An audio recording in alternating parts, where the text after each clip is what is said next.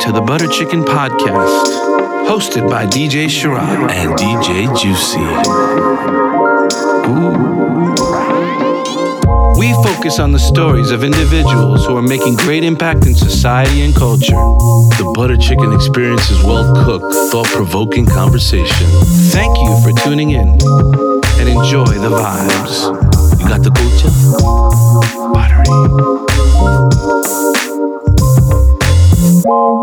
Yes, yes, yes, yes, yes, party people, New York City and worldwide. It's your boy, DJ Sharad. And DJ Juicy. Juicy. Hanji, what's up, bro? What's cracking, my friend? Chilling, man. Just another day in paradise. I am so happy today. Tell me why. I'm happy today because I got a box in the mail of some shoes. okay. I got two different shoes from two different p- places at two different addresses today, so it felt really good. What are those shoes? I got the Pine Green Jordan 1 Okay. in the mail. Actually, that got hand delivered. Okay. uh, to my office. I felt incredible. And then I got an email from a trusted uh, so- retail store source. Okay. And it said, a shipment has been delivered to your house. And then my wife texted me to confirm that. So, does your wife ever question And why? that was the purple and one Jordan. so that was the second pair. Yeah. Does your wife ever question like why there's so many sneakers being delivered to the house? No. Absolutely. Never a not. conversation. Maybe early, but not anymore. Not anymore. But It's you not must even a question. But It's you must a- be it's just- selective though with what you're purchasing, right? absolutely. Now I am. Now I am. It's awesome. But I wasn't always selective. So that made your day today. It did because you know what? To me, it's like that. It's just part of. It's just part of my lifestyle. It's. I I almost feel like. Like I was thinking about it because I'm looking at buying a new car, leasing a new car. My lease is up, and my wife's car. I was like, "Let me get a new car." Mhm. I'm like, ah, that's kind of a waste of money to get this car. Right. And then I was like, wait, I spend that much on sneakers a month. I could just wear like a pair of 990s and then have a Tesla and it will be the same financial outlay. Right. But I choose to have the, the footwear. Okay. Yeah. And I've been doing it for a long, long time. Your sneaker game is very strong. I love it. Yours is too, Juice. I'm I'm okay. Uh, you know, Juice, what's your favorite um, silhouette? Air Jordan one without question. Why is that such an amazing silhouette for you? Uh, released in 1985. I was born in 1985. Uh, It was the first Jordan that I ever owned in middle school. Okay. It was a, a Carolina blue one. Wow. And I did not uh, know that. Yeah, Oh, interesting. And uh, I just, you know, w- when I had, you know, kind of the resurgence of buying sneakers again, you know, I, I was like, you know what? If I'm gonna spend any money on shoes, it's gonna be the one shoe that I truly enjoy wearing. Right. And I was just like, Air Jordan one. I'm just gonna cop as, as many pairs as I can. when you buy shoes is it is it easy for you or is it somewhat at this point you're pretty connected you work in the business of footwear marketing you do a lot of events is it still difficult for you to get shoes that you want Yeah, absolutely. Uh, the sneaker game is very uh, tricky in particular. okay explain that to Um, me Y- you, you got to be very strategic with the way you maneuver. You what does that mean You don't want to seem too thirsty and Okay. always ask for a favor. Okay Uh, because then you rub people the wrong way and then you lose that contact and connect. uh, me and you have had the etiquette talk w- yeah, and I, I, partially, I, I- I think I learned the majority of it from you because I was just like, yo, if you know somebody, then it shouldn't be a problem, you know. So, um, but you were like, no, you got to pause and and really think about how we're gonna approach this. It's Um, crazy like at this stage in the game i mean we I was dumbfounded when I when I first was getting schooled on it. I was just like, damn, I didn't know, I didn't know it was this it's, it's a rough game intense, man. For the listener just checking in, this is the Butter Chicken Podcast. Follow us at Butter Chicken Podcast on all podcasting platforms. You're now tuned in to DJ Sharad and DJ Juicy. We do this every single week. And for those of you just getting tuned in with me, my boy DJ Juicy, our lifestyle is music, fashion, footwear, and just living a cool life and having fun with what we do, but at the same time, maintaining profitability in our business. Is that not correct? That's and we found a way to actually uh, position ourselves and position our business to actually um, handle a lot of experiential marketing events within retail sh- shops. Some of our accounts are Foot Locker, New Balance, Adidas, just to name a few, and we do a lot of cool events in in in partnership with these brands. Um, one group of really cool people is the group that we know as Extra Butter, Extra butter chicken. not Extra Butter Chicken, Extra butter. just Extra Butter. huge. these guys, Nick and Ankur, are the founders of Extra Butter. They also own Renarts, hmm deep in Long Island, and they are OGs in the footwear space. Legends within what they do. Not only have they been in footwear, but they've been in multiple businesses outside of footwear. Their family has a long history of entrepreneurship and education. They're two great guys who were actually introduced to us by our director of business development named Erica. And she put us together. And in studio today, we have Nick and Ankur Amin from Extra Butter, Renarts, G's of the Scene. Uh, What's going on? amazing guys, man. Thanks for to being the show. here. Thank and you for I being am here. happy and elated that you guys have made it here. And I didn't think it was ever going to happen. Oh so I'm goodness. for that intro, I'd come again. stoked. Thank you, DJ Sharad, Juicy, Erica. Thank you for Pleased joining us, guys. here, Appreciate course. it. This is definitely going to be an insightful one for sure. Absolutely. Um, we're gonna get it out the way now. Could we just text you if we want shoes? I'm tired of the chase, man. Gotta have some kind of strategy. these guys, these guys are Hey, you guys legit. talked about it, so These guys are legit. Okay, so Nick Ankur, without wasting any time, tell the listeners about your background, where you're from culturally, and then creatively how you guys got into the game. Um, but we definitely want to hit on where you guys are from culturally. I think that's really important to the butter chicken listener. Yeah, well, um, Nick and Nick and I were born in India to uh, a middle class family, um, and we immigrated to Queens uh, in '81 when I was 11. And you know, so we came to this country when I was 11. Nick was uh, nine, and um, came with not much, uh, but we were we had amazing support system and. Uh, we got into the sneaker game by by chance. I mean, my my uncle got a job at a place uh, that sold sneakers, ended up buying the space In uh, Queens, In in Queens, yeah. it's so funny. I feel Yeah. like so many Desis amazing. Exactly. start in we all come from Queens and Yeah. Queens is a big part of our our story and our show it's recurring theme in our show and it's interesting where in Queens were you guys Queens, uh, Elmhurst Queens. Queens is the the cultural capital of the world. I mean, it's the hodgepodge of everybody, right? You Melting pot, JFK, a melting pot, exactly. It's uh, got the the airport there, and people just kind of settle wherever they get off the airport and walk to your house Yeah, it's Eddie Murphy and Coming to America. Take me to Queens.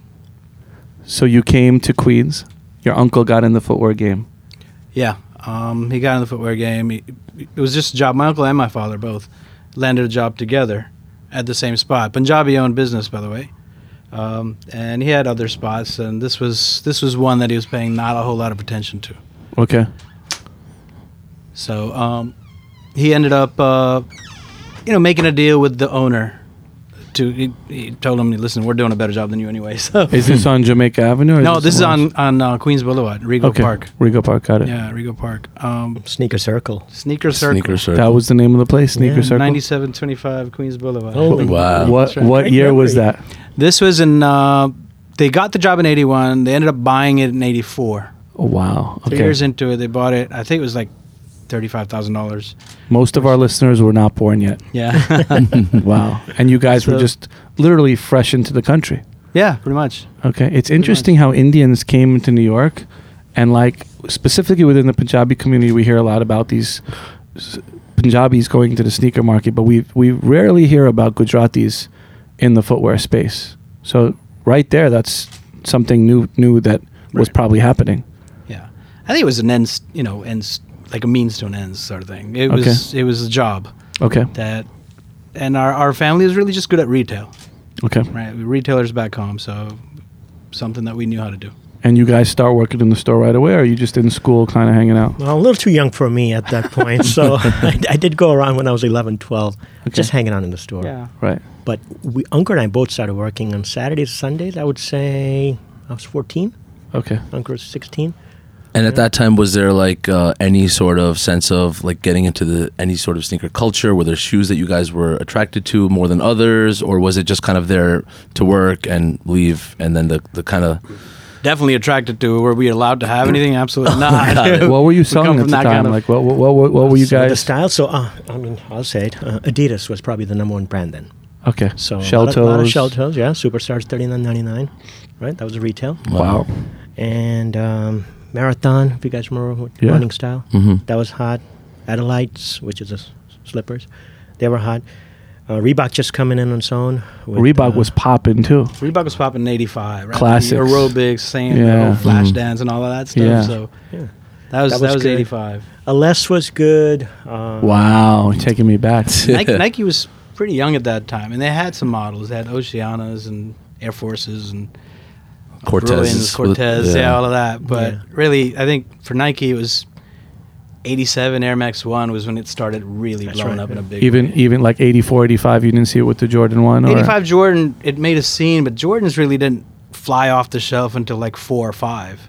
Interesting. Yeah, The the first- first Jordan was what? uh, 86 was it? 85. 84. 80 85. 84, 85 85. season. Yeah, Yeah. 85. So that was the controversial one, right? $65 retail, and that was the black, white, red. Black, red, Mhm. yeah. Right. And I think, Juicy, you mentioned you had a first pair of Jordans, uh, Carolina. the Carolina? that was a third colorway, right? Yeah, well, I so I was in middle school uh, in the in the mid to late '90s. So I Juicy's a lot younger than you guys.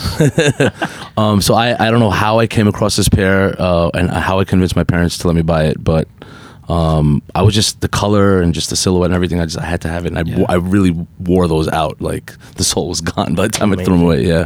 Well, we weren't allowed to have any of that. Anything that flew off the shelf, no good. Can you tell us for a minute? Uh, you know, pause on on the business for a second. But what was it like being immigrants in Queens at that time? Fresh? Were you from Gujarat? yeah. Yeah. Where? Baroda. Uh, close to Baroda. It was a Okay. smaller town between Baroda and Ahmedabad.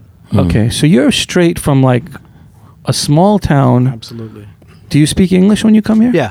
Okay, so A you knew few English, words, I would say. but not fluent. Both of us Yeah. went to an English medium school, so like Mm. it was it was one of those schools that taught in English. Okay, so you come here. Shit what? ass accent. Oh my god, what an accent! What? no one understood a word we said. Of course not, except for us. Because I remember being walking around the streets of Queens in like the '90s. I'm a decade younger than you guys. You guys are in the '80s. Shit was tough back then, Yeah. It was difficult. and there was way less South Asians there than there are now. Right. Can you tell our listeners what it was like going to school, like high school, in the '80s in Queens, being Indian and being an immigrant at the same time? Sure. I I've got experiences. I've got scars from that era. Wow. because it's it's uh i mean you're, you're thrown into this urban jungle right um look your parents don't understand what's going on at school right? no one kind of understands what you're going to just going to school was an adventure you got whatever money you had was taken from you on the way to school sometimes on the way to the bathroom during bathroom break in class You would get robbed. you'd get robbed Mugged, you'd get yeah. pushed against the wall This is living in whatever. Elmhurst. Elmhurst, yeah. Elmhurst was changing. I mean, it was uh, it was one of those neighborhoods that are, you know a lot of Indians were starting to move in. Hmm So when we moved in there uh, in Elmhurst, um, '82, uh, it was mostly a Latin neighborhood, right? A lot of Colombians, um, Puerto Ricans, uh, and things were changing very fast. A lot, a lot of Indians coming in. Of course, you don't realize it at the time what's happening, but you, you realize it later. Um, and I guess a, you know a new race coming in must create some cultural issues, and you know conversations at home leads to the kid reacting to the the, the other kid that's of another culture. So uh, we got bullied, we got thrown around. Less of us, right? Indians there weren't a lot, but we got picked on more than just about any other types. At least that's what it seemed like to me. When you say we, meaning you guys specifically, or Indians, in Indian general? Americans, like Yeah. Indians, immigrants. What what was what was some of the things like that were happening when you say getting picked on? I mean, everything from you know you got hit harder at sports. Right? You got- in homeroom, people like pegged M and M's at your back, back of your head. And we also, I mean, Newtown High School was. Wow, you went to Newtown. Okay, Newtown both High you School get went to is- Newtown. Yeah, both of us did. I don't Okay. think that's even there anymore, right? It's boarded up. It did get boarded up, yeah. from what I yeah, heard. yeah. I think it's interesting to to kind of hear their perspective because, you know, across the genera or the the years and the decades, um, we're first generation. We're born. I'm. I can speak for myself, and Sharad also was born here. Um, being born here, we had our struggles. Um, you know, just kind of go through the school systems like you guys did, but it was on a different level, and people are still kind of having those struggles and hardships and overcoming these hurdles. But to hear it in its like infancy, when it when when you know directly coming from India, having the language as a barrier, um, not really knowing the culture, what to expect, you're just kind of walking into is a completely different perspective that um, a lot of our listeners should you know acknowledge. I think and and really try to understand. Yeah, I think these guys were trailblazers. Your parents were trailblazers. Yep. What they did, coming to a new land, like Ankur said, is the urban jungle. Mm. You're literally in a place that can eat you alive. And New York City in the '80s wasn't a fun place. Any part of New York City in the Yeah. '80s wasn't a fun. Early '80s, especially, right? Okay. Coming off the the tumultuous '70s, I would say, you Uh-huh. know, wasn't an easy place. To your point, though, what what happened is what you think would happen, right? You either like, you know, survival of the fittest, right? Either Mm-hmm. you got killed in the process, or you banded together and uprose. Right. And that's exactly what happened. We had the next generation of Indians that came together, and it's like we want to be just as hard as you guys. So, you know, I've got friends that that went that route. Nick and I kind of got out of it. We were early. By the time we were we got to college, the next level of friends that we had, where they were still in high school, they were hard as sh- fuck. I mean, they they didn't care. you're allowed about to curse as a podcast. Yeah, you can Yeah. curse here. So Um, they, they they went hard. I mean, I've got a, a my closest buddy in the world took the other route, What's right, that he route? Tell us about that.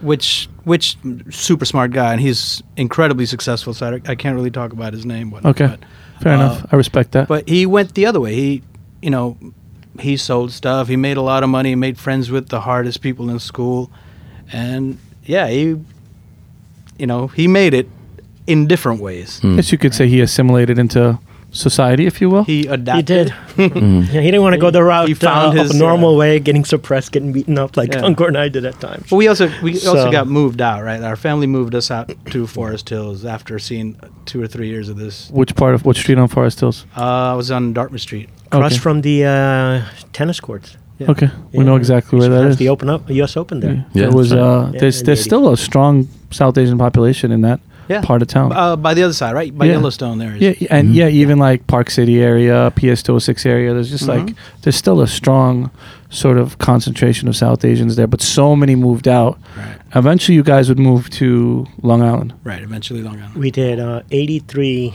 um, while Uncle and I still were in Queens and going to Newtown High School. 83 dad bought Renarts. Eight, 85, 84. 84, okay. yeah. Good time. This is where the, this is the interesting part of the story, or a Yeah, nice and- pivot in the story. So you were in Queens retail. yeah, an And- opportunity came.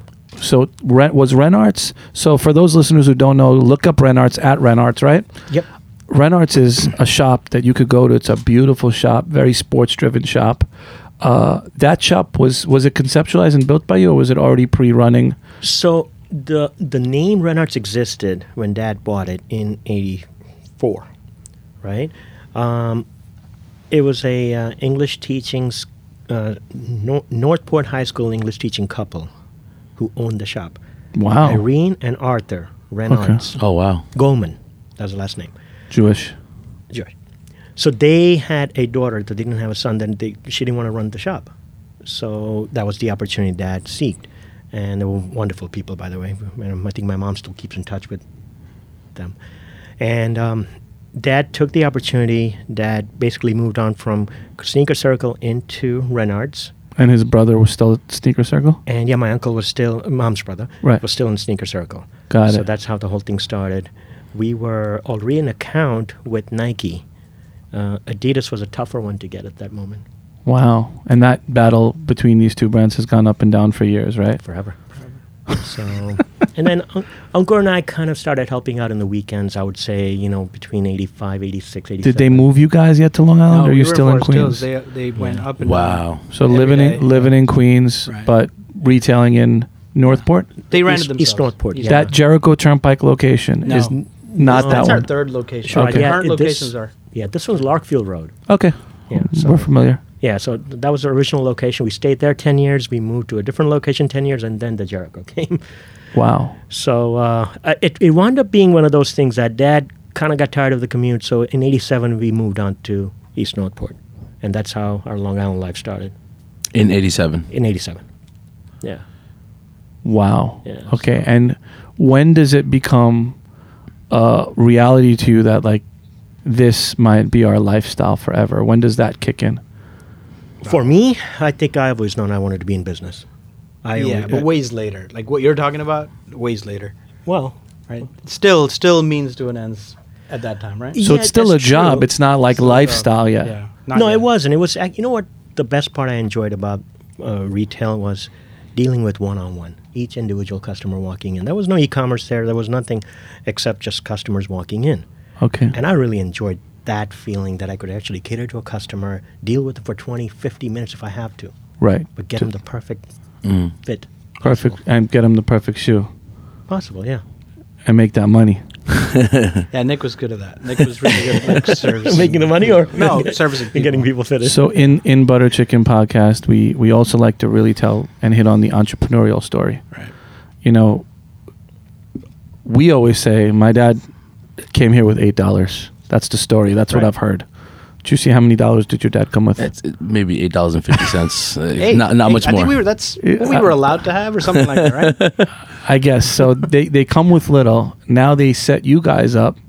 You guys are in high school working on the weekends. I'm imagining they set you up so you can go to college. Is that Yeah. pretty accurate? So where where do you guys go to school? And what do you do in school? I did communications at City College. Okay.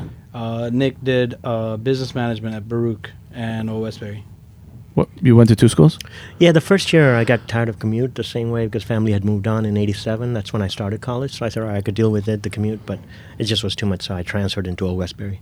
Got it. And did Fi- some business. finish up school. Do you ever get? Does your family ever say, "Hey, we do this retail thing. We don't want you to be in it. Why don't you go, guys, get corporate American jobs, the Uh, way we're set out to in yeah, this country?" Yeah, that was the plan. Was was that your plan or was that the parental Well, plan? that was all our plan. I mean, I don't know if we had a specific plan. I was there. I wanted to make movies. Right. I, I you went wanted to make movies. I wanted to make movies. I, I was in film school. I was a communications major. I wanted to write. Uh, I'm a copywriter by trade. Like Wow. that's what I got my degree in. I wanted to do advertising, Okay. marketing, PR, that's that sort of thing. Okay. Back Um, then, you had that foresight to want to do that. I ended up doing it, but you know, I ended up in retail before that. But that's what I wanted to do. I got a job at the MPAA writing PR releases. Wow. I just like just copy or editing copy. It was really really boring, and the money was just not there. Right? And I got, I think I was, I was paid like 20k a year, okay. and just did not want to go through what it would have taken to get me to any sort of a success level, right? Uh, in advertising. So, um, so I joined the family trade. Nick loved it from the get go. He, he liked the business of business. Okay. So you were always in it. Yeah, I always felt that this. I was. I told myself at 16, I don't think I'm going to work for anybody ever, and I was just convinced that this is the right one for me. So- So, I try to pay as much attention to Dad's business end of it. You know, at that time, the bookkeeping was very simple too. Everything was hand done. hmm So I literally. There was no POS or anything Oh at that point. I, learned, I learned the basics from the basics, I and I, I tell you guys, I still say that the four years of college degree I have, I think I learned in less than six months more with my dad than I learned in college. And, and that's fine. We need to all go through the process, of course, Right. right? Maturity and all that. Would you ever advise uh, a young youth who's 17 years old not to go to college and go right into the family no, business? Absolutely not. No, I think it's vital because you, you discover yourself. You learn certain things that your dad can't teach you. So I think that it's a great combination. You know, so personally, I found myself in a position where he says, "Son, pay attention," and I did. Okay. And and I I was I was living it up. I was like really really salivating to all the information he was feeding me because I kind of knew that this is my calling, business. Got it. Now you're two brothers in business. Are your is your family still in the business, or is it just you guys now? No, it's just us. It's just Nick and I. Yeah. I, I want to just switch gears for a second. Juicy and I are brothers, but we're not blood brothers. But I never had a brother, and him and his brother are like my brothers. We work day to day in the same operation. I run one part of our business. Juicy runs another part of our business.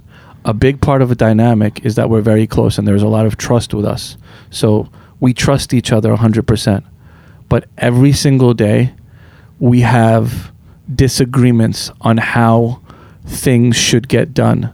You guys, we look at not only as guys who have really made it and kind of paved the way for young entrepreneurs, but we look at you as OGs from a perspective of footwear, from a perspective of entrepreneurship, but also because you're two brothers that continue to maintain a business relationship. Does that dynamic of being brothers ever lead you to have disagreements? And if so, how do you get through that? Huge. I mean, we we probably fight more than just about any two other people that that Really? are on this planet. We fight all the time. Um, we're totally different people, but I think this goes back to those days in Queens, right? So just just paint that picture of you know two kids getting beat up every day, and no adult understanding what's happening with you. So all you have is each other. All you have is like how you process that, all all that craziness. Um, you know, you're trying to get by. You don't understand the language. Um, I mean, I've gotten mugged in the elevator to my floor.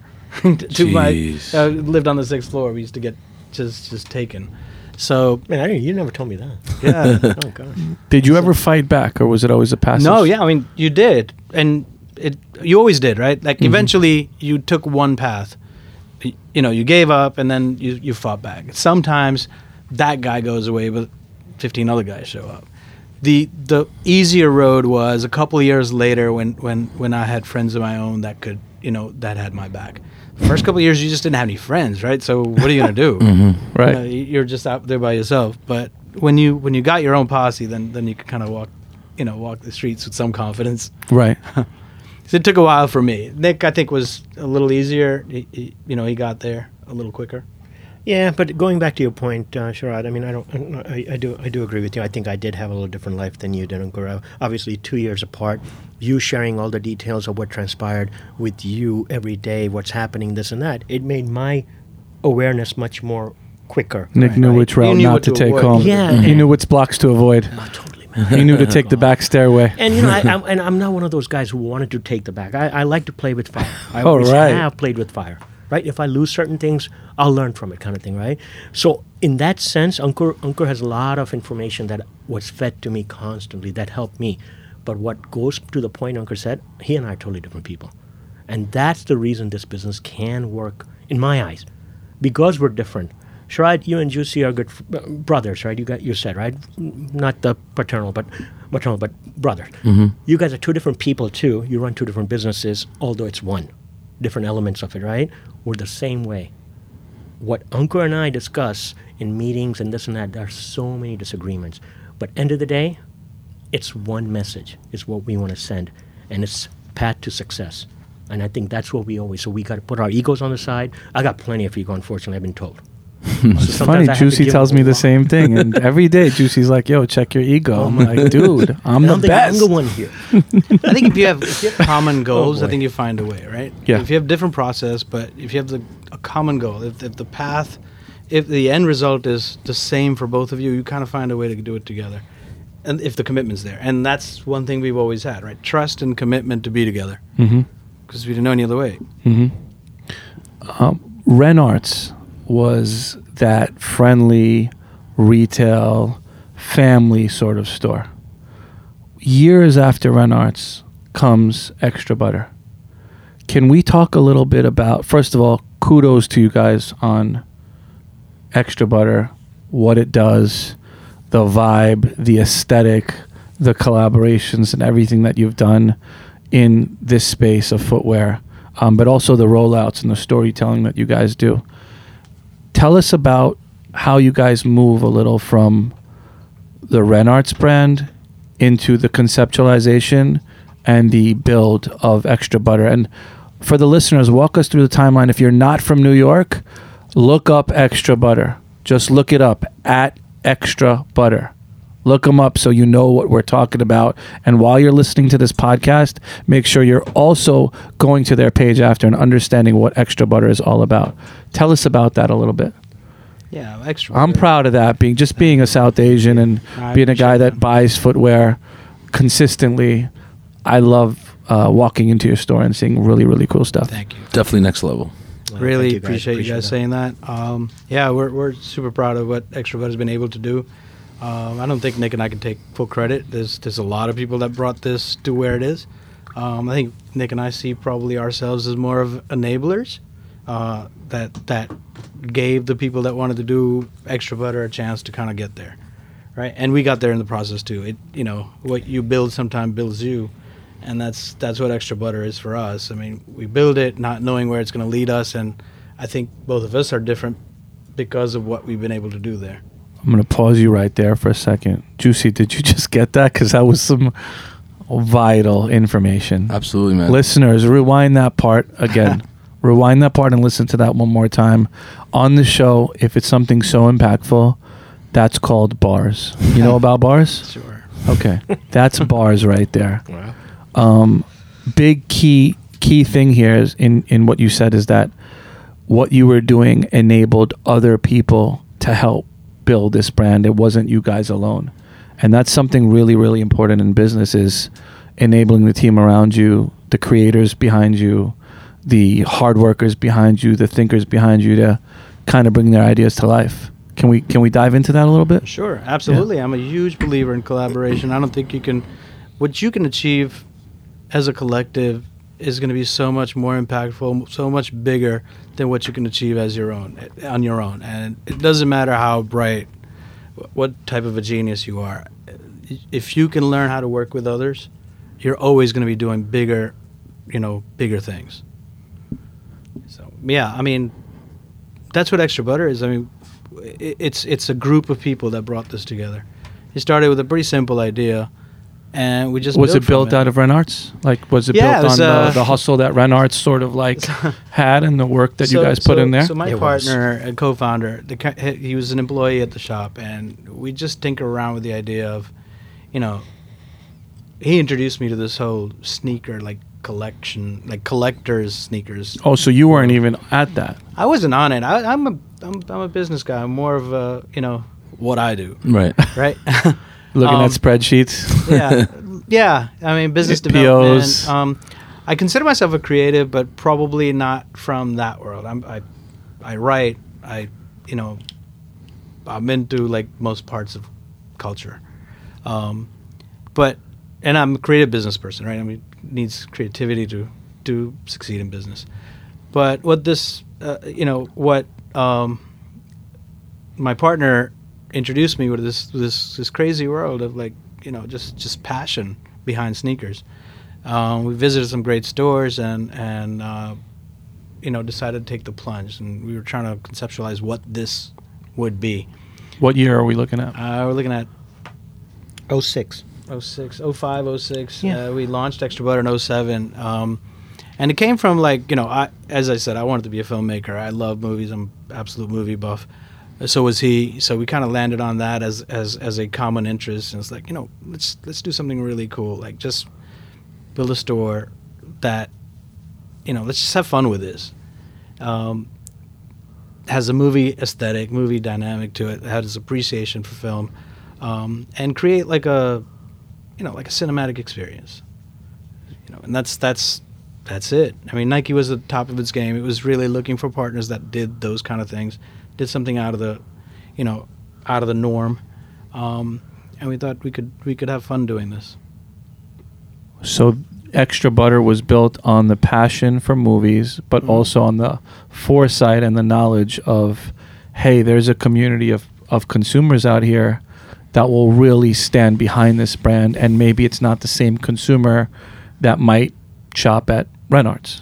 Yeah, people looking Yeah. for an experience. It was beyond the trans- transaction, not just a purchase, but an experience. Uh, uh, you know, when you when you go into a certain shop, you remember the experience of being there way more than what you what you what's in your bag, right? Sometimes the bag means more than what's in the bag, right? So carrying, you know, walking out of a, a Gucci store, you're you're happy to present that Gucci bag everywhere. It doesn't matter what's in the bag, right? So it's kind of like that, and and you're you're kind of saying, you know, I like that shop. I like what the brand stands for. I want to let everybody know that I was there right? And that's the kind of shop that we wanted to build. Uh, a, a, a shop that wasn't really just about product, but it was about community, about a you know an elevated way of thinking. Uh, present product in a completely different light than it had been. At, it's what we could do at Renarts or Deep on Long Island.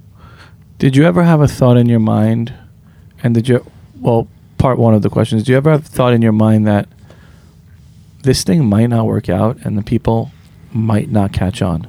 For the first three years, um, pretty much three times a day.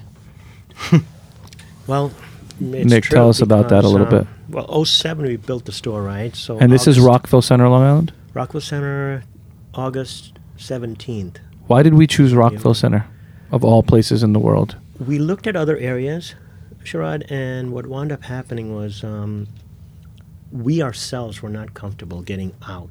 I'm talking Ankur I mainly, of course, and the rest of our associates, right? We were not comfortable getting out of Long Island yet. We looked at Brooklyn, and that was a potential there. And Nike had approved us at that moment. But at that moment, we just were not finding the right real estate. And, and you know, in business, everything is timing. You cannot prolong this too long. Th- th- th- There's, there's, there's something, a project sitting on the oven here, and you need to pull it out, right? And let's go. So Rockville Center came into a location that was not even part of the equation, but it worked. And the town was beautiful at that moment. And actually, the, the boys did a wonderful job, right? But the problem was 07, August, right after that, it's uh, recession. 08, 09, and virtually half of 10.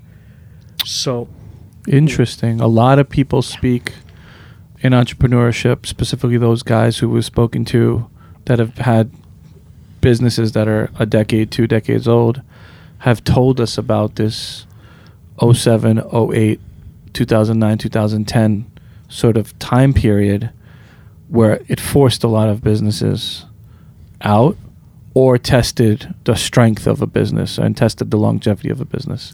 It did. You know what wound up happening was where Renarts uh, was still holding its own because it had a history, it had a customer base. So even 5 10% down was not killing us. But with Extra Butter, EB had a major issue where the brands were not clicking anymore because of the fact that the, the kid who's coming out for that, con- the, the consumer, end consumer is coming out, doesn't really have the 100, 200 bucks in his pocket anymore. He's not getting a job Hmm. right? So the college kid doesn't even have a thirty, forty thousand dollar job because he got out and now he's working for twelve bucks per hour on some place, right? So that lasted for three years. So our extra butter product immediately got affected. because you didn't have the set clientele yet. It was more specialty Yeah, goods. Exactly, and it was only gearing towards a very select group, The cool guy, target audience. At the that cool moment, girl. Things have changed. And there was a lot of ambition behind the project, right? And we had blacked out windows, no sign. It was supposed to be a Manhattan-esque. people, yeah, LES-esque. Manhattan-esque, Mm. yeah. Like it belongs in LES. right. It, yeah, it, it, exactly. kind of does, and and part of it wasn't, you know, totally about the, you know, the industry itself. We also weren't super confident to be in New York at the time, Right. so we wanted to kind of, you know, Uh, with that many years in the game, with with, Manhattan's cap- a whole different. with capital behind you, you still didn't have well, the capital, some some capital behind us. It wasn't. we were we were also in the hotel industry then, right, Nick and I. So like, Wait, capital was pause hard for a to hold on, pause for a second. Pause. You just We can't just slid skip that. in there. You can't slide. Wait a second, listeners. We're talking about two guys here that run multiple retail locations, super hot, have done major collaborations with major brands, and then you just slid in the fact that you're in the hotel business. as investors. So backtrack to uh, our family structure. This is all about uh, about what kind of family we are. Um, my aunt comes to this country back in '73. She's a doctor. Comes on her own. She's unwed. She comes here just out of her, you know, just looking for progress in her life, trying to do something better. She gets a job at Cabrini. Uh, you know, settles herself all by herself settles settles herself in this country and starts bringing people our entire family up here, Sponsoring. sponsoring one at a time. Right, my uncles, aunts. I mean, she's got I think thirty people now that she's Wow. sponsored in this country. So that's she's our godmother. She's like, you know, our angel. What- Beacon. sort of. Is she yeah. still here today? Yeah. Of course. Yeah, What's- what's her name? uh, Sudha, Dr. Suda. Sudha Ben? Yeah, Sudha Sudha Patel, Ben. yeah. Shout Yeah. out to Dr. Sudha Ben Patel. Yeah. Maybe we could bring her on here too. Oh my goodness, she's, She's a chatterbox. She won't Uh, we're gonna tell her story. We We're love gonna- that. We love We're that. gonna do one whole season of just really, really senior people in the game. you would love her. Maybe we'll bring her through. Actually, she she has a- a way better story to tell than Nick and I. Mm-hmm. She's she's an amazing person. She gave up her personal family life to do this. She never got married because she, this is what she wanted to do. She kind of get everybody, her entire clan from India, to here, and she ended Wow. up doing it. And Wow. we, we're all here, and today our family is amazing. I mean, she put you know wherever people needed help, she was there. Okay. Did she Uh, help your dad initially in Sneaker the, Circle the and all thirty-five that? thousand that that my uncle bought Sneaker Circle with her money. She got it back. with Interest or no? Yeah, of course. Okay. She, she All right, got so she got everything that's back. the- that's the Indian way. Everybody cared about her interest. Oh, whatever. It's still the And she Indian wouldn't even care though. That's the kind of person she is. Right. Uh, but everything we have as a family is, you know, she's the pillar. Everything revolves around her. So she helped us with pretty much every business. So today, so one of our, our cousins, he's he's in the hotel business. He got got in there. He also started as an employee in the hotel industry. It ended up getting the confidence, uh, securing the money through family, through her, whatnot, and and building an empire. Now she he's doing phenomenally. Which So our- hotels does he own? Um, In here and in. he owns in- the Holiday in in, in Plainview. the Oh, big that's, one. that's our oh, client. yeah. We did their wedding. The daughter. We went to his house in Brookville. That's Right. right. Oh, Yeah. so that's my uncle. Yeah, That's our Sneaker client. Circle. Nilesh, yeah, that's- Oh, I wish I knew. I would have charged him more. I'm just kidding. I'm just You should kidding. have. Fruit, babe. I'm just I hope he's kidding. listening, but Yeah, I, I know that hotel. Absolutely. yeah, you might not have gotten the gig if you charged him more. No, they were very nice people. The daughter was beautiful. Nah, I remember. amazing. Yeah. And we went to their house. I remember they have a house with white white marble Oh inside. my God, I yeah, did how not cool know was that you. wedding? I, I wasn't there. I had Ah. staff there, but I heard it was amazing. Yeah, that's great. Uh, Rohit did it. Okay. Yeah. Wow. Okay, so, yeah, they got the Holiday Inn and So, yeah, they they have a few other. They have stuff in Atlanta. and, Right, right. uh, out in uh, by Jamaica. There's a big project. coming. Patel way. The Patel way. Yeah. Man, Right. Patel, Patel. we got to get in that game. We got to figure it so out. so Juicy. our forays into hotel is pretty much tied to them. We invested with them. Invested Right. with a couple of other families. and Cool. we've So you diversify. some. Diversify. Yeah, I We had to right. Like Now, this is something family going back to 84, 85 sneaker circle, even early on Renarts days. It might not be something that's even something in your head or something you think about, right? But over time, as family grows, you guys help each other grow. Yeah. we're, we're super close in the family, Yeah. right? Like our, our Thanksgiving, you know, there's about thirty people there. Is it vegetarian? No, No, no. no. Turkey? The There's a spicy turkey, of course. uh, Tandoori where turkey? cousin Des- Mickey desi makes. style. And then there's Sudha, who makes the regular turkey. And is there dal and rice on the side somewhere? Uh, yeah, there's the vegetarians, yes. Sounds about right. the two out of the thirty that are vegetarian. there's dal and rice. And there's a lot of whiskey. and a bunch of scotch bottles. Good. Unfortunately, too many. Good. But Sounds sounds kind of like what we like, kind of like our families, Yeah. right? I, and I, I think like what's really important to highlight is is that um, to all our young listeners and aspiring entrepreneurs, um, relationships are everything. Yeah. Whether it's friends, whether it's family, it's important to uh, nurture those relationships, um, maintain those relationships, and ultimately, only good things will come from it. Um, so just be righteous. You know, that's that's a, a big part I think of their story and just doing the right thing for Bars, each other. Bars. Can I do that? oh wow! I, the first time that's happened to me. I'm not used to it. This is extra butter chicken, my friend.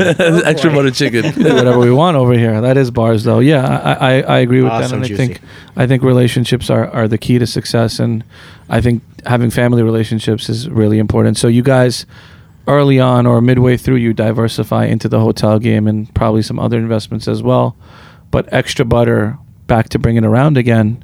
Extra butter is this thing that can potentially not do so well, and you go through this three four year patch. yeah, right? Renarts had to finance the company quite a bit for, Okay. the, for, uh, for the first three, four years. Mm. This internet was just getting started. We kind of saw consumer behavior changing. Um, retail was going to change. It wasn't going to be the same. Oh, you know, get me this pair and you got it out of the bag. It wasn't going to be like that. It was you had to have an audience that that believes in you as a brand, uh, to get by. It had to be more than a transaction. Okay, and, that's where the that was experience start comes. Of extra butter, yeah. Okay, so 06 is the start, but 2010 is sort of like 2010 when we did our first collaboration was like when we got on the map. That's right. Yeah, the Reebok uh, Ah. Ahchoo. Do you see my shoes? yeah, I see that. them. I see them. Props for that. I was gonna give you props on that. Amazing, Sharad. You know, for Size me, 13 looks good on you. Thank you, sir. I bought them at Extra Butter. you did. So, uh, Very w- you know, we'll, we'll bring it to circle. Let's get everyone's feet. You know, um, for us, like I said earlier, before you guys got here, footwear has just kind of developed into this thing. Like, well, one, you have to wear shoes every day, so you might as well be comfortable. So that's where sneakers come in for us.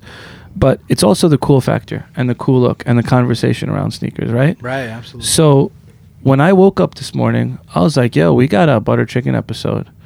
It would be pretty damn cool to wear these guys' shoe when we uh, do their interview. Love And, it. and Juicy and I always have this thing where, like, who, who wore better shoes today? It's more Sharad has this thing. he just gets me involved somehow. He's the only one that I could compete with on a daily basis. And actually, Erica, too, because she kills it every day Oh, with shoes. And it. we're all in the same office. But um, we're both 13s. So we'll, I'll always say who who beat who on a specific day, and sometimes he beats me, and sometimes I. if, beat if him. you haven't noticed, he's very competitive. whatever, man. But collaboration. Erica's are more like normally custom, so yeah. yeah, yeah. Erica's heavy with it. I Yeah. mean, and she gets the cool girl stuff now because she's on all the influencer lists. Oh, you know, we're not on those lists yet, but uh, customizer too. She customized those as well. Oh. Gino's ones. Um, Nice. wow, awesome. so They look great. Yeah. talk about collaboration. You said 2010 was your first collaboration. For us, as guys that really like look at this stuff and study it, and also we we help with so many rollouts. What does the collaboration thing do for your brand, and how does it start? Um, all right, so no way am I taking credit for any of this. By the way, it's our, our creatives that did this.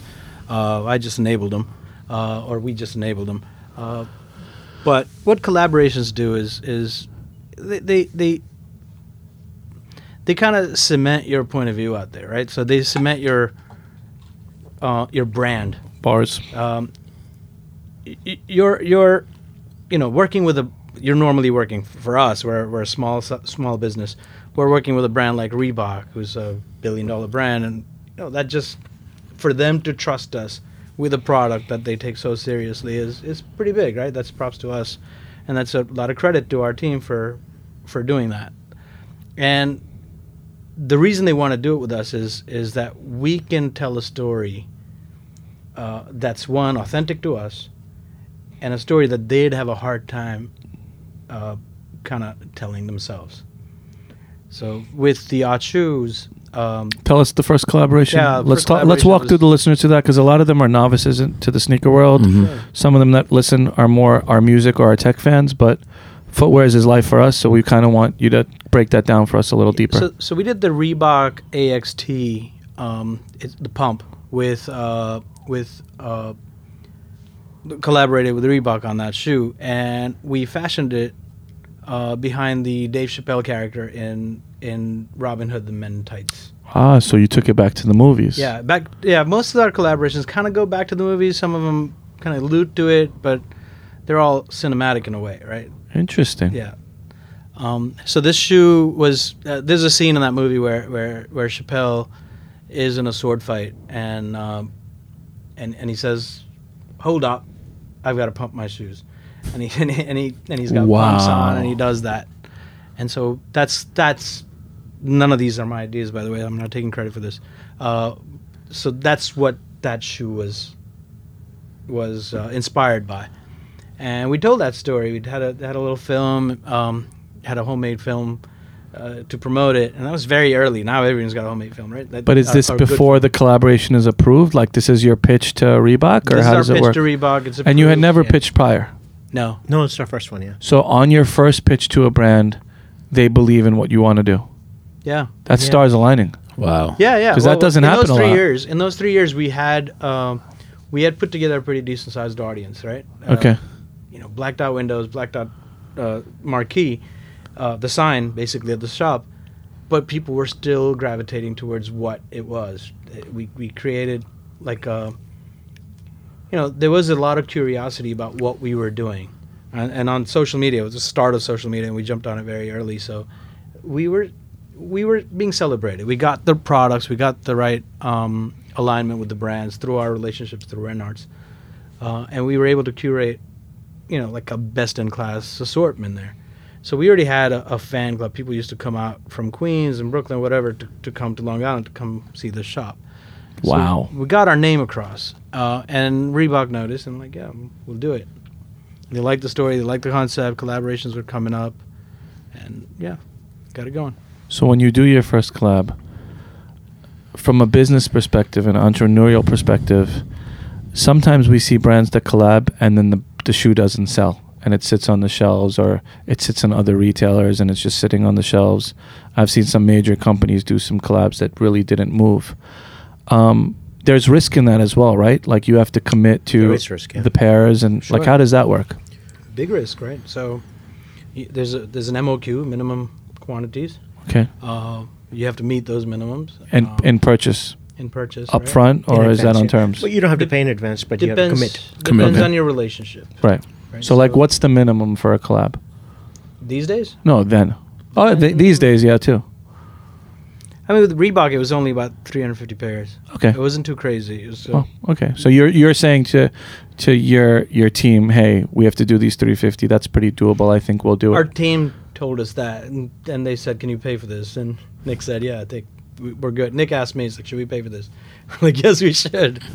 Now, does the brand support it with marketing dollar and and sort of co-op Um, dollar? these days, um, these days, at times they do. It depends on the brand, depends on the initiative, depends on our marketing rollout, like what we want to do. hmm Extra Butter is in a place that um, now, you know, I hope, I hope that's the case. But I think most brands do want to be here, so they do support us. Um, in those days, Yeah. budgets weren't big; it was still very, very small. No, so that And was collabing was still not super. It was big, but it wasn't that big the way it is now. No, it was very early with collaborations. Right. And that's probably the reason, Sharad, we got away with 350 pairs because things change. Okay. You know, of course, right? I mean, those are marketing exercises. At 3, 350, the company's not really making anything. No. It's actually Mm. losing, Yes. right? All Absolutely. effort. That's that's always been my question, and we we do this study all the time, like on these Yeah. collaborative rollouts. Like, oh, there's a limited pairs of a thousand or whatever, and we're doing the wholesale revenue, and we're like, how is this brand spending a million dollars on this rollout? But it's really a marketing play. Right. Oh, it is. It's you know it, it, the whole thing started with the the vendor Reebok, Nike, Adi- Adi, New Balance, whomever. At that point, right? The whole point is that they needed to change with the change that was coming, which is 2010 and plus, right? That was a whole new wave of these sneaker collectors Ankur just mentioned a while ago, plus all these unique audiences that were popping in to really, really enjoy the sneaker market. Before that, it was just I need a sneaker, you know, Reinhard stays. I still go back, Mhm. you know. Hey, what do you have for me today? And that's all it is. They're listening to you. What they got tired of it after a while was, well, really, you know what? It's the same old thing coming out. So now the, the, the brand started understanding the consumers saying that they want something different. Now these boutiques started popping up. When the boutiques started popping up, these vendors understood that their division needs to change and they need to spend some marketing dollar toward these more and more smaller boutiques. So that's why So you guys were in at the right time. We got in at the right time. We were right behind that first wave of, of real trailblazers like you know, Classic Kicks and Alife and you know Dave's Quality Meats and I mean those guys did it with very little assurance that things could work. At least we had some assurance that you Yeah. know the industry's going the right way. Right. So I mean you know And then after you guys pop out the Kiths of the world, right? yeah yeah yeah Kith just took it to a whole new level. But, um, right. But and that collaborative game is still so alive, and it's. I feel like if you're not collabing now, you're not cool. To an Times, extent. I mean, I mean- it's, it's it's trust. At the end of the day, you know, the world rotates around trust, right? right. So Yeah. you have to have trust from people you work with, and and the vendors. You know, our relationship with our vendors more of a partnership. Um, Right. There's a lot of retailers. It's a trans. You know, it's the same thing with our re- our relationship with our consumer. I agree. I we think need it- to take a yeah. relationship from just a transaction to a real relationship, which is a give and take, a partnership. Right. So you guys have a partnership. Some some partners are partners by name, but really it's transactional. They go home right after work and they don't talk to each other, and then they show up to work and they're still partners. You can only take it so much. I think part a real partnership is, you know, full faith, full trust. That was a really exceptional statement. Continued bars Do you trust me, Juicy? with my life. Amazing. Maybe we could take our shit to the next level. I hope so, man. Maybe we could follow in these guys' footsteps and do some really, really cool stuff. I hope so. No, I, I think that uh, there's a lot of parallels. There is. That's Um, why I in wanted what we them do really and- badly on our show. Yeah, totally. Because uh, guys listening, Butter Chicken Podcast, these are veterans in business. Period. These are guys whose families came here with nothing, and they built something. They continue to build. It's a weeknight, really late at night. They're sitting here in our studio, giving us their time when they could be home with their families, their wives, their kids, and they're sitting here telling us their story. Nick and Ankur from the Extra Butter team are here. They're with us. We have a couple of drinks, and we're telling their story, and it's a really, really cool story. Um, we're gonna switch lanes for a second. I want to talk a little bit about um, your personal lives and do those personal lives get affected by the fact that you're in this business, or have you guys sort of figured out a balance at this point in your lives? Uh, Nick, we'll start with you. Sure. Um, my personal life doesn't get affected. Doesn't? No, it doesn't. It's not. amazing. And and I'll share with you guys on this why it doesn't. Um, when I did meet my wife, and that was I would say '99, she kind of knew wh- what I was, which is a retailer, at the end of the day, and um, I was doing seven days a week, Sharad, and Juicy at that moment, Seven days, seven days a week. In That was no- that was 1989. No days off. no days off. No days off at that moment. And you know, all honesty, I didn't want to take those off. You didn't. I didn't want to. No, Right. because that's how kind of we are right now. Our wives are not too happy. well, it, it's you know everything comes with time, right? And and at that moment, I felt that okay, new relationship. I was working, and I felt good about it, uh, and she supported it. In fact. You know, she comes from a different different field than I do. She's a microbiologist at that moment. She worked for Oh, a so lab. you're good. right? But she wanted to spend the time, so she started joining the business. And how did she do it? Well, she was, I'll just come and hang out with you on a Saturday and Sunday at the retail shop. So she started started started liking what she was doing. Wow. So for me, it was not a major issue with that. Now, at this point in 2017, I necessarily don't do f- seven days a week, right? I mean, I have my things where I have. you know how I know you're a G? Because we're almost in 2019, my friend. God. Stop serving him drinks, Juicy. Enough. 2019, go ahead. We here. So no, it's it's you know what it is. Uh, 2018 rather. Okay. 19. We're in 19 now. All right, 19. Almost there. We're already thinking 19, right? We're Q4 is here. We're in 19. I, think uh, uh, we're, we're all in a different place, and personally, I'm in a different place at this point. That I do put up a ton, turn of hours, and I think it's more of a priority hours, I call it. You know, cer- certain times I really, really put in the, all the effort I need to, and then just take the few moments off to kind of enjoy the family life. I think I think it has to have a balance, and I think I found my happy medium at this point. Are you still working on Saturdays and Sundays? No, I'm not working Saturdays and physically in the store. I am um, kind of working more towards my brother and I. I think we meet up quite a bit. And a lot of strategies take place. So those are Saturday and Sundays for us. And while you're strategizing, the kids are all playing and hanging out? That's right. Well, I mean, you know, the, the, it's my son Neo enjoys what he does. you How know, old are your kids? Golf. He's 13. He enjoys his golf, and I do. I do spend time with him as much as I can on the golf. But Ankur and I spend a ton of evenings together. Even if it's Saturday evening when he comes over to my place, I go to his place. And what is it? It's over either a glass of scotch or wine and just talk business. And it's not to avoid the family. It's just to because we're so so submerged into this, right? I think business is a culture that we have brought in to our own establishments with all the people that work with us. And I think we are responsible for them. So we try to make sure that we set the foot foot straight from the beginning where we don't take time off as much as we would love to eventually. But right now I think it's vital that we continue pushing our culture forward and it's meetings, meetings, meetings all day. Discussing. I can take it a step further. I, I think it's more. a That's big bro talking. Of no, course. uh, no, he's right. He's, Yeah. he's right on. But w- what I'm trying to say is, like, I think it's more of a partnership, right? Like, our family is a partnership, our, our staff and our relationship with our employees is a partnership. So it's what is a partnership? It's trust and commitment.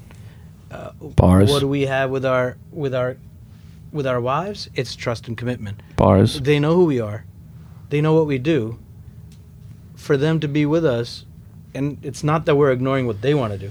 We're, you know, we're, we're coming up with a plan together. This is the way to succeed as a unit, and that's my wife and I. That's his wife and and, and him, and and that's the four of us together, right? So that's that's us four, and then we take it a few levels further, bring in our, our managers, and they're on the same kind of journey with us through life, right? Just connect, connect on on our end goals. We start with our end goal. You know, setting goals, I would say, is is is the most important thing that we do. Set these final goals, and then figure out a way to get there together. Even if you take different paths getting there, just get there. Like let's just devise a plan to get there. If we're on the same exact path, much better, right? Less less problems. But no two people are ever take the same road to get there.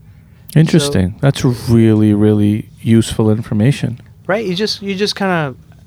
Uh, if I'm being too convoluted, No, know, it's freaking amazing, bro. that shit is science. What you just said, bro. I think in terms And you like, said it so simply. It was not convoluted at all. Like You think in you got the goal. You might take the long way. You might take the other way, but you got to get there. you got to get there. You're gonna get there eventually, right? Like the destination's the same, and so between the four of us, his his wife and him, my wife and I, um, and some part some other people in our family as well, we have the same goal. We're trying to get to the same land, same promised land, right? Which is, I don't know, whatever that is, contentment, business success, whatever that is. Mm-hmm. but you know we've got some some things clearly defined as what our goals are and that's the way I, I we work together with our staff as well Hmm. these are our goals we're trying to get there let's devise a plan that we can kind of you know do it together Do you believe that the four minds is better than the one individually? always right Always, yeah. Always. But it starts with what? It starts with trust. Right. It's only as good as you know the pillar is trust. It's only as good as like how much you trust each other to steer not have ulterior motives. Right? Like it's if, if you're all in the same same game then you kind of get there. And you get there nicely, collectively. yeah. Right. it's a yeah. process. We're, we're still getting there we still have ways to go right We do, we But, it sounds like you're in good momentum at this point as extra butter. yeah Uh, you got what the brand look. The brand is kind of solidified at this point, and things are just flowing really nicely. people like that brand They um, are, yeah. I mean, our business is not only about the extra butter brand. Our business is, you know, multiple brands. We have. We have Let's talk about it. For three or four different banners. Uh, got a new shop in Nashville that both of us are visiting tomorrow. so- Nashville Nashville, yeah. Tennessee? Nashville, Wow. Tennessee. Footwear. Yeah. Footwear. Wow. Is there Invested- a market like that for it? It's huge. It will be. Boots, huge. Cowboy boots. Um, Nashville's new at this. Uh, We have some, some phenomenal partners, right? So we talked about enabling people, and, and these these three gents showed up one day at the store and just said, "We love what you guys are doing. We want to do this." Uh, we're like, "Yeah." I mean, and we get we we get so many people who do do that, but these three just kind of just floored us with their commitment, and their passion, and and their skill set. And so we're like, "Yeah, let's do this together." So is it going to be extra butter or a new brand? No, there? it's it's a it's a brand that's up there already. Uh, Okay. Rooted. okay. Uh, stayrooted.com. okay. So you're kind of coming check it in out, and yeah. helping them. You know, we start Yeah, from, uh, from, from we're ground partners, Zero. we're Okay. invested. We, we met with the vendors. We we made a commitment to the project. We showed them the project uh, to all the main vendors, Nike, Adi, and all these, and they loved what we were looking for. Wow. So from Renarts, you then flipped into extra butter. Were able to bring that off, take that off the ground, still maintain Renarts, do this investments in other projects as well outside of footwear, and now you're enabling others with opportunity through financing and just your relationships. Yeah, just I mean, finance is one thing. I mean, money money's it seems like the hardest thing to come around right now, but it's really just it's it's support that you're looking for, it's mentorship that you're looking for. Those kids weren't looking for money per se; they were looking for mentorship, relationships. and and kind of like you know a path to what they wanted to do, and and we both realized that that was like yeah, I mean, that's right in our wheelhouse. We could do this, hmm and we believed in them. There was you know after a few meetings, the trust was pretty established. Got it. Uh, we knew what these guys were all about, and we we should. It would be a crime not to, you know, it would be a sin not to to support them. That's amazing, man. And so you got stayrooted.com. What else is out there on the table right now that you guys are working on? Well, we have we have Rise in, in Huntington, and we have. I love Rise. Thank you. Very minimal. Thank you. I've spent a lot of money there. Oh a ton. You know what I love Never the hood? texted me on that. I don't do that, man. You man. know what? I don't do that. Um, You pick your moments. Now you'll have to pick them a little more. Jordan one, any Jordan one, I'm texting you. There you. Any Yeezy, I might text you. Any HU, I might text you. That's about it. Can I, can I get in on this one? no, that's my connect. That's what we're JC, talking you're about. welcome as well. Thank you. See, we got it on air though, on the record. Yo, we have it's the etiquette. That's what It's- we're it's- talking it's about. It's a etiquette. separate topic. That's a whole other podcast. Influencers. So we should just kind of you know hit up our, our, our vendor partners. I say, think we should just go on a seating list here. you, you know, you, Just you- go. you- they said it. You, you know what's crazy is that this word, and we're gonna throw out some words. You tell tell me your thoughts. It's something we'll do. We'll do new at Butter Chicken Podcast before we close out. When you hear the word influencer, Nick, what do you think? God moves moving the culture. Okay. God, uh, I'm all over the place on that word. You know, to me, I think it's an overused word, and it's very Absolutely hard to fair. distinguish what value comes from the word influencer. So it's almost like a big box and a big pot that people are just putting themselves in automatically. yeah. It's very confusing So you don't me. like the word I like influencer, but I think moving the culture. You guys do move the culture, yes? Both of absolutely. you Yeah. guys are Well, yeah, amazing. what- what- we're I mean moving is, like- what we're trying to do and what we've continued to do just so you know and, and i have to actually thank you and erica's a very pivotal part in this because six seven years ago before i got into doing brand activations the right way through brand partnerships and working with the brands i was doing my own events and i was i did that to get the attention of brands to let them know that i do shift culture that was the whole reason of me doing it it was investment in myself to do sneaker trade shows, which were completely like looked at. It, the brands are looking at me like I'm crazy, and they hate me for doing it.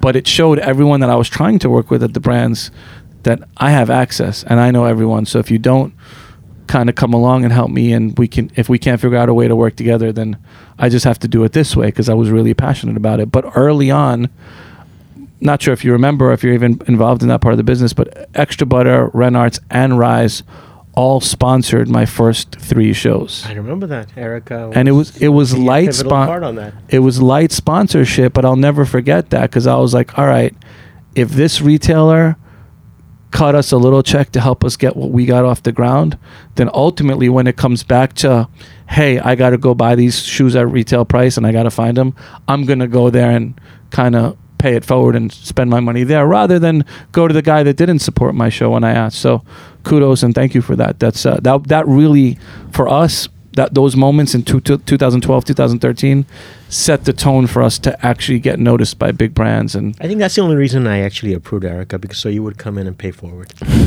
oh you knew that trust Visionary. Chess. yeah he's the visionary over here strategy no but that was that was that, that was a pivotal point for us. Shifted our business completely. Yeah. So in that, what now and now what we're trying to do, guys, just so you know, and that's why we're so grateful that you came.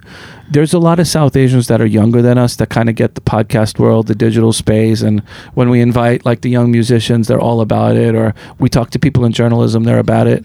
Um, the guys at your level, um, and I say this with the utmost respect, guys that have done it, that technically don't have any reason to be here at late at night, uh, investing your time and essentially with us the guys that like you who have done it really helped kick down doors for guys like us who are going to go on to do great things as well and for younger generations to do it. And for your kids who are probably in their teens and my kids who are toddlers at this point to keep paying it forward to keep pushing culture but never forget our own culture. And that's very very important to us. So when we first got in the footwear game we were separating our culture our south asian heritage where we're from from our passion and our love for hip hop and hip hop culture and everything mainstream that we were into. It's with this platform that we're building for ourselves that we're like, nah, enough's enough with that. We don't need to separate it. Let's bring it full circle. These OGs from Extra Butter, man, they've shifted culture multiple times just through visionary things, through collaborations, through working with big brands, through through opening up an amazing shop in LES, which maybe 20 years ago wasn't even thinkable, right? So we thank you guys for donating that time, man, and and really coming through and sharing your story with us. It's it's incredible, man, and we're we're super honored and grateful that you would come and and enlighten the youth on what you are and where you come from. Thank you so much, guys. Really. Uh, for the Appreciate platform. that, Thanks for having us. Uh, yeah, I mean, no idea that that's what we were doing. We're here, kind of shoot the shit and hopefully, hopefully talk about you know uh, our experiences and how they can help somebody else. And um, I hope I hope we've done our jobs. At every butter chicken, Thanks. we want to make sure that the listener gets something out of it um, that they could take home forever. Um, I want both of you to speak on this. This is the first time we've had like uh, two brothers and then like partners at in the same episode. But uh, if you could leave the listeners with some key advice, um, some key take home bars, some knowledge, uh, what would that be? I'll start actually. Yeah. Um, well, you you said your audience is very young, right, guys? And I, th- I think it comes down to I'll give you my experience on what I felt when I was 15, 16, 17. You know, we all ha- go through a ton of unique experiences, and Uncle explained his own experience, how it was. Um, at the end of the day, to me, I think what your heart is telling you what to do. And if your mind could cope with your heart, that combination, whatever you could trust inside it, go for it and use that as a positive. Take the distractions out, although there will be many at that moment. And the best thing that could happen is you go through the entire process. You'll go through many moments at that time where you'll feel defeated, it's not really working, all of those things. But if there's a vision inside that something is telling you, you should pursue that fully. And I, I- I'm a firm believer in this. and I think it works if you really go through the entire process. At 21, 22, my goodness, you might come out with a very unique uh, experience out of that whole thing. And you might have a vision where it's actually fulfilled.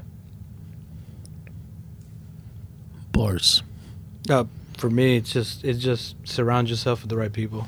Peop- surround yourself with people that you can trust and have uh, a partnership with in any levels. Right? If you've got the right people around you, um, they can take a average idea and turn it into gold.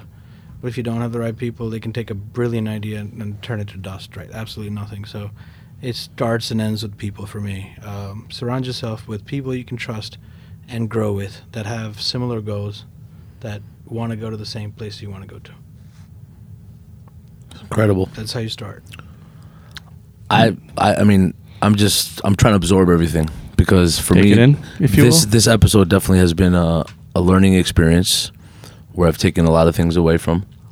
I've also uh, been able to my the, the wheels are turning.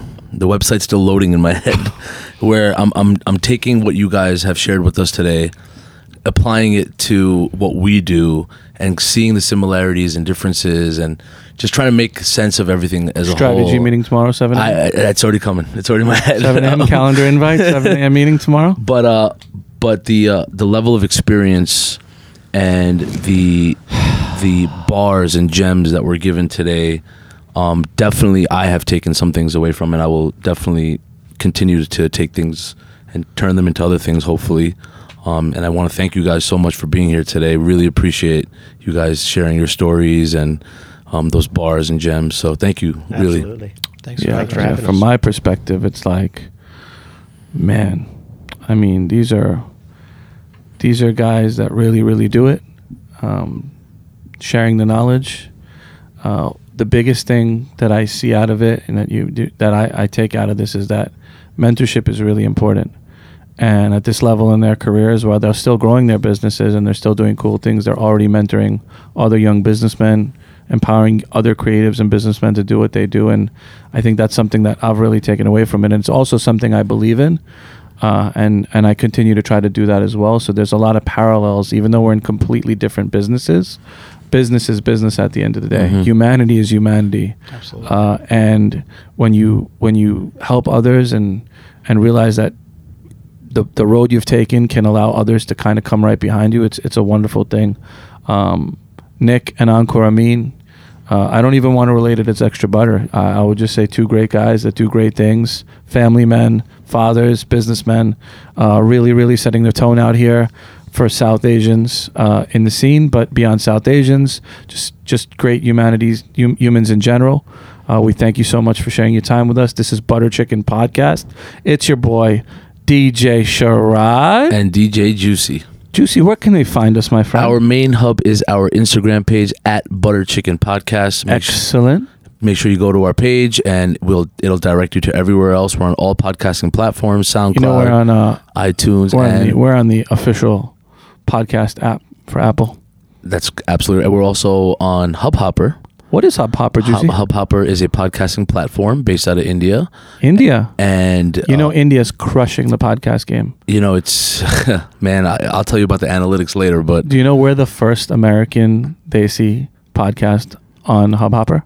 that I didn't know, and I think we might be the only ones right now. that's incredible. Yep. And uh, shout out to So all 1.3 billion of you people in India, tune in. this is for you, man. because listen, there's so many of us out west, and we want you guys to tune in. And all our fan base out here, we know you're from multiple ethnicities. We know where you're from, all over the country. Canada is tuning in heavy. Thank you so much. Yep. We really, really appreciate the support, the love. Follow us at Butter Chicken Podcast. And you could also follow us at our personal IGs I'm at DJ Juicy, DJ J U I C Y. at DJ Sharad. Where can they find you guys, man? I know you guys are pretty low key, but where's what's your company pages? Uh, the company, the, the main parent company is called TGS, but um, our main um, sneakers are extrabutterny.com, uh, stay-rooted.com, renarts.com, rise45.com. Wow, that's a lot. Let's go. New York City, we're here, baby. We'll see you soon. Peace. This